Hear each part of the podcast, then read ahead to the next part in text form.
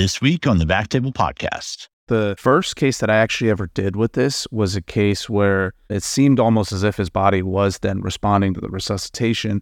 Then we did the EMBO and we even saw more significant jumps. So he was, prior to doing the EMBO, he was having drops where he was going back down, going back down. We need to give more support.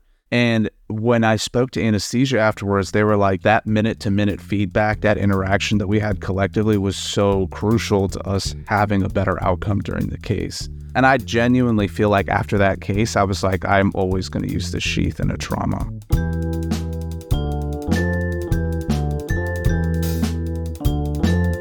Hello, everyone, and welcome to the Back Table Podcast, your source for all things interventional and endovascular. You can find all previous episodes of our podcast on iTunes, Spotify, and on backtable.com. Now, a brief message from our sponsor. Today's Backtable podcast is sponsored by Endophys Technologies. Pressure Sense, their flagship device, is the first major innovation in blood pressure monitoring in 50 years. What sets it apart? Intelligent sheath technology. It delivers immediate blood pressures powered by fiber optics for the fastest, most accurate detection of critical hemodynamic events. And it gives you full lumen access for your interventional tools. Best of all, you can begin your procedure immediately. No need to wait for anesthesiology to place an art line. Tested and approved since 2016, a single device for arterial access and blood pressure data. Faster than a radial art line, more reliable than a transducer, more accurate than a cuff. Pressure Sense Visit endophys.com, that's E N D O P H Y S.com for more. Now, back to the episode. Hello, everyone. Welcome to the Backtable Podcast, your source for all things interventional and endovascular. Got another special show lined up today. We've got Rehan Quadri, who's been on the show before with Barraza. That was episode 289, discussing clot in transit, including some interesting case discussions around that. Please check that out. Today, we're going to be switching gears a bit. We're going to talk about intraprocedural arterial monitoring and when it's important, why it's important, and some new tools that can be used that are out on the market. Uh, Rehan, welcome back. Thanks for having me. Yeah, just as we typically start out, tell our audience who th- those who maybe didn't catch the prior episode where you're at and what your practice looks like. I practice at UT Southwestern in Dallas, Texas. We're an academic practice. We cover a community hospital at Parkland, then we cover an academic center at Clements. And then we have a few smaller sites, and then we also have Children's Dallas in our practice. And we're about 14, 15 people total. We have APPs, and then we have a full residency program. Okay, awesome. Are you guys hiring? Oh, yeah, for sure. Always. I feel like everybody's always hiring. There's a lot of flux. Yeah, there seems to be. I mean, as the audience knows, I've been practicing Dallas for the last 10 years or so, and always great to interact with the UT Southwestern crew. And I got to meet you at least a year ago now.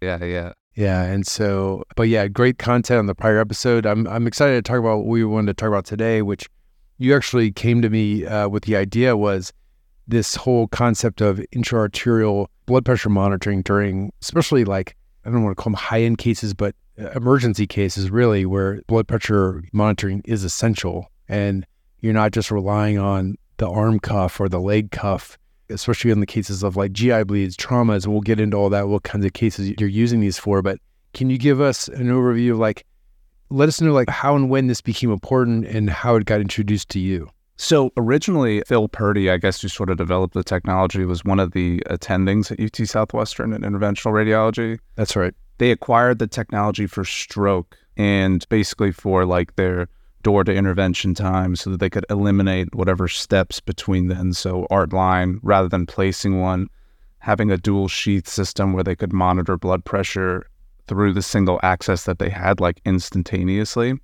And I found that, you know, because we're a training program, we have fellows and residents on both sides, mm-hmm. like anesthesia, us, trauma, the first use I had for it was there was a trauma case where the person had like upper extremity fractures and the radial arteries were trashed. We needed to use the groin for access. The left groin was also injured in a traumatic setting. So there was limited options. And it was one of the neuro IR attendings who was like, hey, if you ever feel the need, we have this sheath that has a built in A line in it. So you can use it. It's six French. You can still use an angio seal for it It's very easy to place to zero. And he's like, you're not going to have a lot of issues.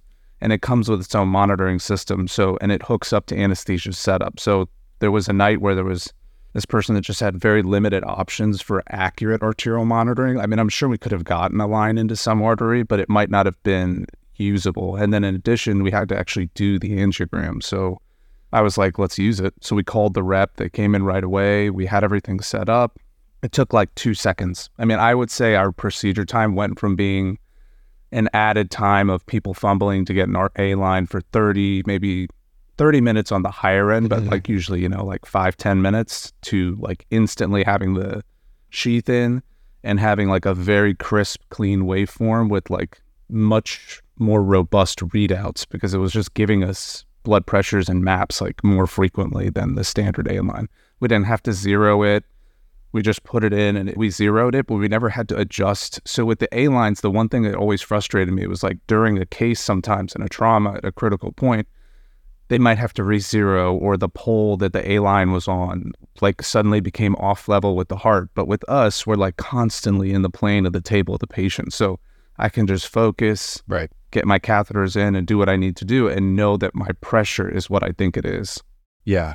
I just want to back up a minute with, with trauma cases in general. So typically with trauma, obviously the, in this case, it sounds like the blood pressure was tenuous. Like it was something you wanted to absolutely monitor because Yeah. of the guy's internal bleeding. Was it internal or external bleeding or? He was a multi-visceral injury. So he was all, uh, he had spleen, kidney, Oh gosh. retroperitoneum, and then uh, he had several extremity fractures, but only one. I think it was the left lower extremity that had extrav. Oh wow. Okay. And so you're going after multiple things. It sounds like. Yeah, it was going to be a long ordeal. So we really needed to know that he was doing well. Yeah. And and it sounds like he was probably already intubated. Yes, yeah, upon yeah. Arrival. was a- Okay. it was an MPC. So he was walking. Yeah. I think they were walking somewhere in the park, like somewhere around the streets of Parkland. They got hit by a car. Wow. And he was close to Parkland. Yeah, he's pretty lucky. That's wild. And so obviously because he was already intubated, anesthesia was automatically involved with that case, right? Yes, yeah. But is that always the case in traumas? Because sometimes we get traumas and they're they're just moderate sedation because anesthesia isn't necessarily there's no time, right? Like if it's just like a spinal trauma or a kidney or even like a post intervention kidney trauma, like how do traumas typically present with anesthesia involvement or is it kind of 50-50 or Almost always with anesthesia involvement at Parkland. Okay. Usually, usually like it is the ones that are not anesthesia involvement will be the spleens Yeah. because we generally will do those when they're stable. Right. But now, actually, even the trauma guidelines and our practice is shifting towards doing splenic embos in people that are borderline stable because we just have such good resources in IR that we can handle that. Yeah. And so instead of them rushing to the OR, we can do more splenic preservation and do proximal embos and distal embos. And and this sheath really helps with that because sometimes our nurses will say, "Well, I don't know how comfortable I feel." Right. and you know the cuffs slide off things happen with cuffs cuffs can be inaccurate they only give you so many measurements when we put this sheath in we still have because it comes with its own full readout system Yeah. the nurse and myself can just keep looking at it the whole time and even have a more accurate system just for us whether anesthesia is involved or not That was my other question because when when you and I first talked about it, you mentioned also its utility in like GI bleeds, for example. Again, anesthesia is not always involved unless it's like an upper GI bleed or something like that. They're really unstable, maybe coming straight from endoscopy. But a lot of times the GI bleeds, they mightn't be something that's a uh, lower GI bleed and you're just doing under moderate sedation. So that was my other question is, is this something that you're using when anesthesia is not involved? Yeah, I do. Now I do, especially when you get the GI bleed consult and there's any suspicion that the stability has waffled at points. You know, oh, they were Yeah. hypotensive, but it was really brief, or oh, they were tachycardic, but it was brief. Then I can know for sure that my blood pressure is accurate during the procedure. Yeah. So these are typically cases where you would have an art line, but this is just easier and it, there's there's less delay, right? That's what it sounds like. It's one of the big advantages. That and also there are a lot of cases where during the procedure I would like arterial monitoring, but I don't want the patient to go to an ICU afterwards. I just want it for intraprocedural purposes. Yeah. And I don't have to do a second stick. And I think that's what's really been a good benefit of the device that I never appreciated until I started using it.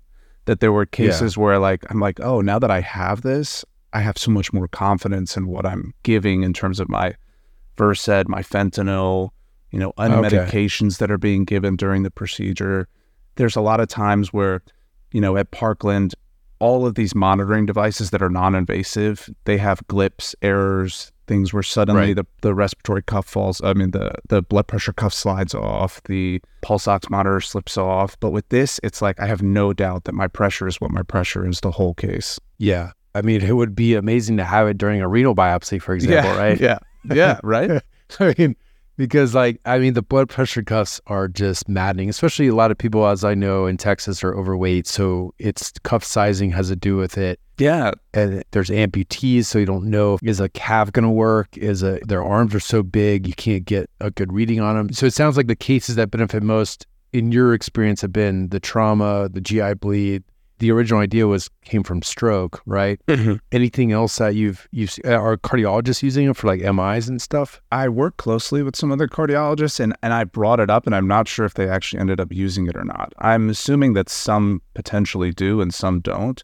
They yeah. uh, right now a lot of them are going radial, and the company's radial system hasn't come out, so that might change if they use yeah. it or not. Because from the groin, I think only one or two of them use groin access now in their practice for the most part. Yeah. But for us, really, yeah, it's like the GI bleeds, the traumas. And then there was a few attendings that thought about using it during dialysis procedures, actually for fistulograms, because there was some data about people bringing back pressure measurements across stenoses and dialysis to see, you know, do you really need to treat all these lesions and plasty all of them? And is the intimal injury worth it? Like, is it causing in the long run maybe more thrombosis later on? So they were like, well, if we put the sheath in, we kind of know what our gradients are constantly. But I was like, a bit of an expensive use for a sheath. Yeah. Well, that that's a great segue to like tell us a little bit about the sheath itself, like sort of how it works, and then we can talk about because it's a new product. New products always tend to be expensive, right? But it sounds like it, where in the cases you've seen it work, it really it can it saves time in, in an emergent situation. Therefore, we're saving literally lives in the cases that you've experienced it with, right? Yeah. So how the sheath works, it's exactly like a regular sheath. And that's one of the things I like about it so much. I don't really need to change anything about how I place a sheath, what I tell the trainees to do. And I feel very comfortable with a fellow. And our fellows, they have a lot of skill that they can just do this even without me in the room, potentially. So it's a standard sheath with a standard introducer. And it's a six French system. It's 12 centimeters long. There's also a, a six and an eight system with different lengths that Neuro uses more frequently than we use, but this is the one that we use in their whole setup. It has a yellow attachment cable that connects to a pressure sensor. So it's a microchip built at the end of the sheath. And then you still have a flush side port available to your use. And that flush side port you can hook up to a, a heparin drip like a KVO during the procedure. And then the key thing is that after you've gotten your access, you can use any 035 wire to place the sheath. You can even place it over an 025 mm-hmm. or if you want an 018 wire, but the best would be it, it is a stiff sheath and it does give you a very stable access. Once you have your 035 wire and when you load it on the wire before you place the sheath in the body, that's the moment that you have to zero. Okay. So you plug the yellow cable in you can make as much of it as you want sterile, but you have to give up the piece to be unsterile to connect to the actual pressure readout system. So that pressure readout system is custom from Endophys, and then it has another fiber optic cable that connects to mm-hmm. anesthesia system. So we zero on our end, anesthesia zeros on their end, then the sheath goes into the body. It's almost like set it and forget it. I hate using that phrase from that infomercial back in the day, but that's sort of how it works. And then you just proceed. Yeah. And then, like, how does it read? So I know there's like some sort of algorithm to it. Like, how often is it pulling and is it is it creating like a mean, that sort of thing? So my understanding of the technology, so some of it is like obviously within the company's sort of protected information, but it's a microchip that uses a pressure sensor that detects a pressure every 250 to 500 times a second, and then it smooths out that algorithm and gives you a reading per second. And then those okay. readings can then be further reduced to have a readout for any number of minute intervals that you would standard take. So if anesthesia generally takes a blood pressure every like 15 seconds or something like that, they can readjust the readout to do however many frequencies they want to capture or however many readings they want to capture.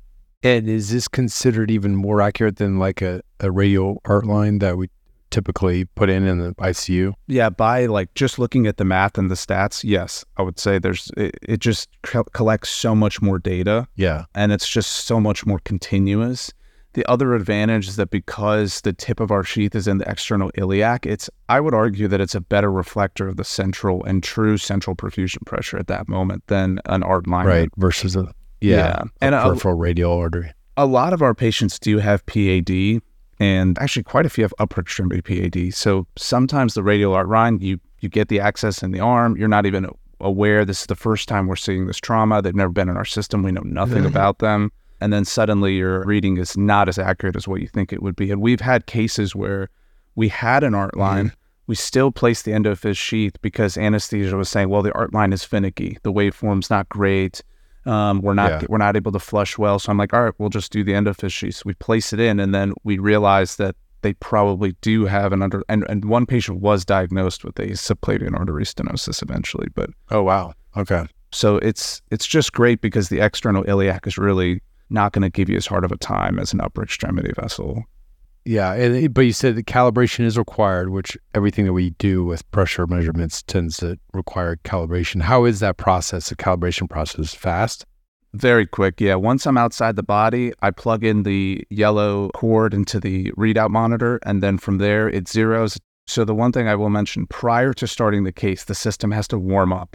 So, that takes a few minutes. But we have the, we have like sort of a fluid setup where if it's a trauma, GI bleed, or any critical arterial case where we want monitoring, the techs and nurses know that they plug that thing in right away into the wall before the patient's in the room, before anything's happening, just so the device warms up.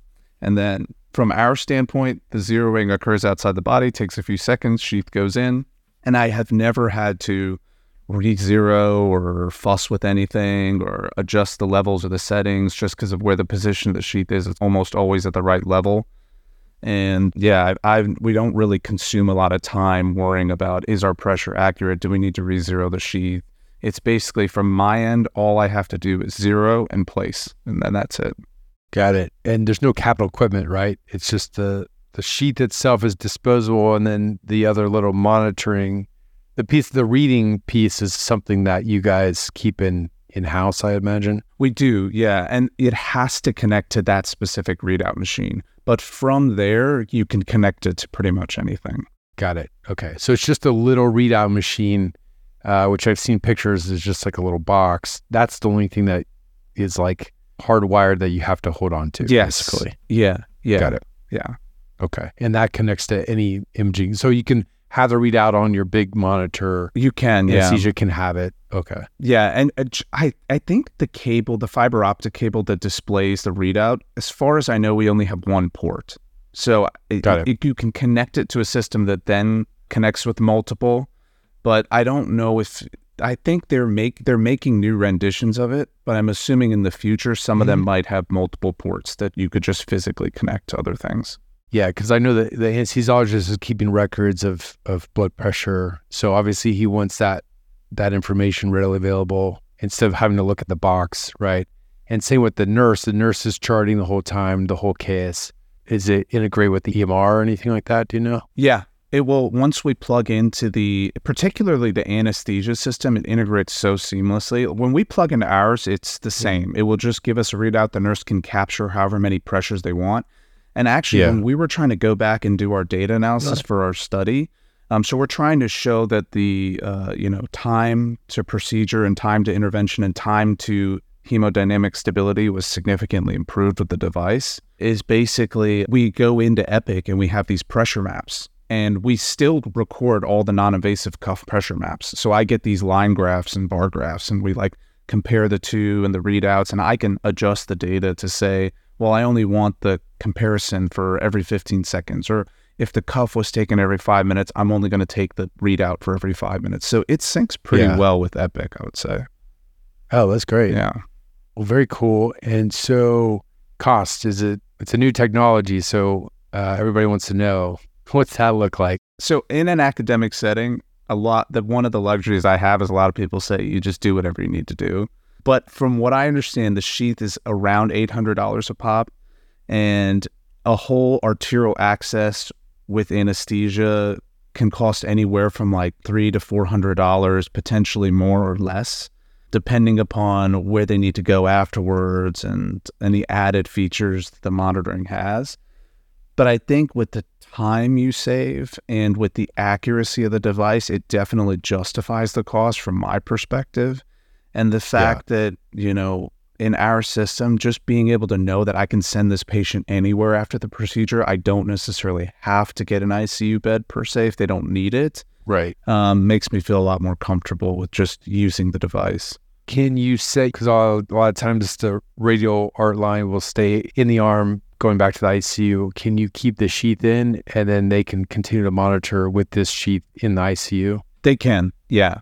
Yeah, they okay. do. I think initially they they prefer to switch back to an art line afterwards if they yeah. wanted to continue the monitoring. But now that they feel comfortable with the system, they they will frequently just take it back to the floor. And then you just got to get that box back from them later. Yeah, yeah, you have to get the box. They're yeah. giving us a second one for people to travel with, so we'll have a travel version. Oh, that's great. But yeah, I think getting that, and then once they have the the radio, we're also going to purchase Endophys radial sheath whenever mm-hmm. it comes out. That'll kind of just fix everything. Yeah. The brilliant thing is if they didn't want to use the yellow cable and use the formal chip, the base of it, they can actually just hook the side port up as a regular art line, almost like a yeah. normal readout in their system. So just use the sheath as if it was just a, a line. So this is called Endophys, right? That's yeah. the name of the sheath. And then the technology okay. for the chip is pressure sense. Pressure sense. Honestly, until I heard about this, I've been in practice, even in med school. I don't think things have changed since med school. Like radial art line, I remember yeah. getting taught how to put radial art lines yeah, in as yeah, an intern, and I still see people doing the exact same thing, right, in the last 15 years. So I don't think anything's really changed until recently. So it, first of all, kudos to Phil Purdy for realizing that this could be like a real lifesaver, but also like you know, is this evolving further? Are there any other companies putting something like this together that you've seen? I don't know. Yeah, this is the only device I've come across. When I was told about this, immediately I was like, this is something we need to use. Yeah. I, just like you, I'd never heard of anything prior to becoming an attending throughout training. And then as an attending, I, I don't know of a company that's also doing a built in monitoring sheet. Yeah the sheets are really coming. I mean, it's really neat stuff coming along. There's another one called Early Bird, which I think cardiologists use more uh, for like large sheath. It, it, it goes in the uh, it's a it's a sheet that goes in the in the vein in the femoral vein adjacent to, and it can monitor impedance. So if somebody has a really bad retroperitoneal hematoma that's developing, it picks up on that impedance and alerts you that there's a hematoma. Oh, oh I see. I see which is pretty neat. That can be left in place even after you pull the arterial sheath out so that you know if they are bleeding to avoid like a life-threatening hematoma. So really neat stuff going on in the in the sheath world yeah. lately, it seems like, you know? Yeah, yeah. Which makes sense. And so you mentioned that they have a radial device coming out. You mentioned that the they're working on the warm-up time. Anything else that's on the next iteration of this? Because I imagine that they're this seems like first generation, but it sounds like they're coming out with something new. So they are having smaller sheath sizes, what I was told. So it'd be like a slender system so that if you do want to get the radial access, it's a lot more comfortable about the puncture size and the more accommodating towards a radial artery vessel size. Yeah. And then even the same for ephemeral. So if you wanted to use a smaller puncture size, then you can get that. And then they have different lengths as well. For the stroke guys, it's a bigger deal to have a little bit of a longer system, more so for stability. For us, really, the short sheath has been just fine. I mean, the the yeah. one that they have now is is probably enough for our purposes. Yeah.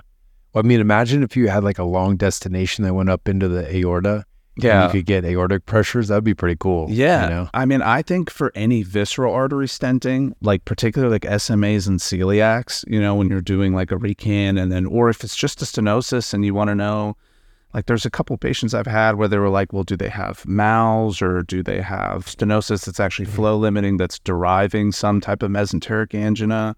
And they're just not yeah. sure. So you go in to treat these lesions. And, you know, I always measure pressures across everything and same with renals if this sheath and and you can still use this sheath for that function. So I will use this as my baseline measurement, and then whether I use a volcano wire or if I use just a catheter, this sheath is my second number for my Yeah. pressure values.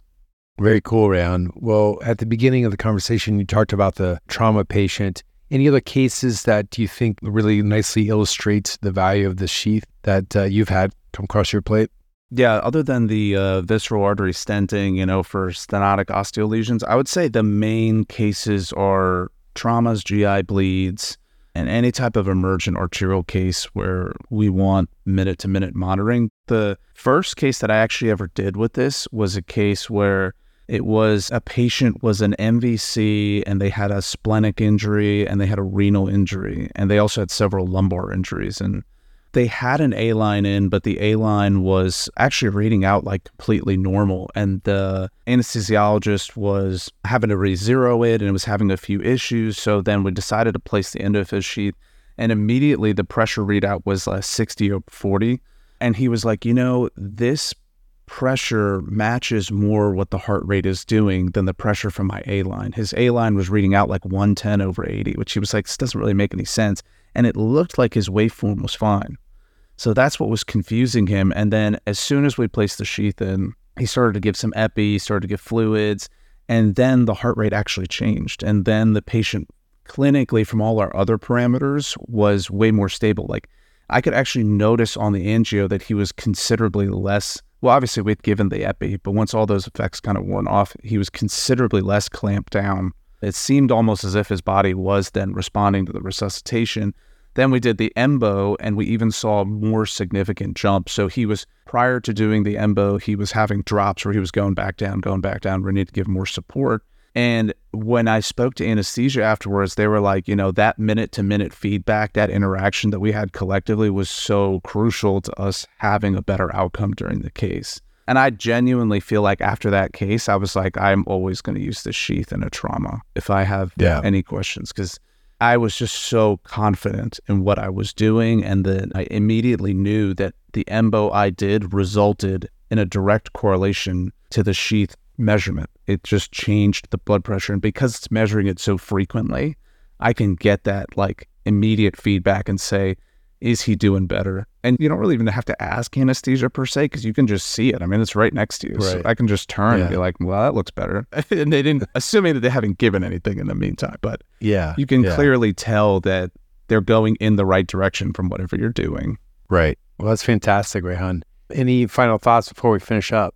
No, just really just excited about the product, excited about using it really for our trauma algorithm, but expanding it to other things like GI bleeds and anything where I want to monitor like visceral artery stenting as well. And easy to use in a training system, easy to use in a full fledged uh, private practice. You know, I think cost, obviously, you have to figure out if your anesthesia colleagues are on board with it or not and if it works in your system. But I think the most impressive thing is just the support from anesthesia. I thought they would be bothered, oh, we want to place our lines, we want to do this, but they were sort of like, this is just such a good device that they're okay with doing it. And the time we save in cases is huge. I mean, I would say Yeah. with our preliminary, we've done 24 cases now. I would say it's like at least 30 minutes per case, if not more than that. Yeah, it's going to be interesting with, you know, when the radial device comes out, if anesthesia is going to be placing those and then you don't even have to mess with it necessarily Yeah. from the femoral aspect, right? Yeah. Because I imagine it's a, it'd be the same procedure in terms of placing a R- radial R line. Yeah. Well, fantastic, Rehan. Thank you so much for uh, sharing these cases and sharing your intel on this. Looking forward to um, seeing what's coming next with the radial, and maybe a couple of years from now, we'll, we won't even be messing with it. It'll be all it'll be all anesthesia, you know. I know. But I, I do like the idea of, of using it in these, uh, especially mesenteric cases and cases where there's narrowing, something that has evolved beyond just pulling your catheter across a stenosis. Yes, you know, yeah, Right? Because, yeah. I mean, those pressures are always kind of hit or miss too, right? Yeah. It's, Yeah. it seems like half guesswork, but uh, but they use Rehan. Yeah. Perfect. Sounds good.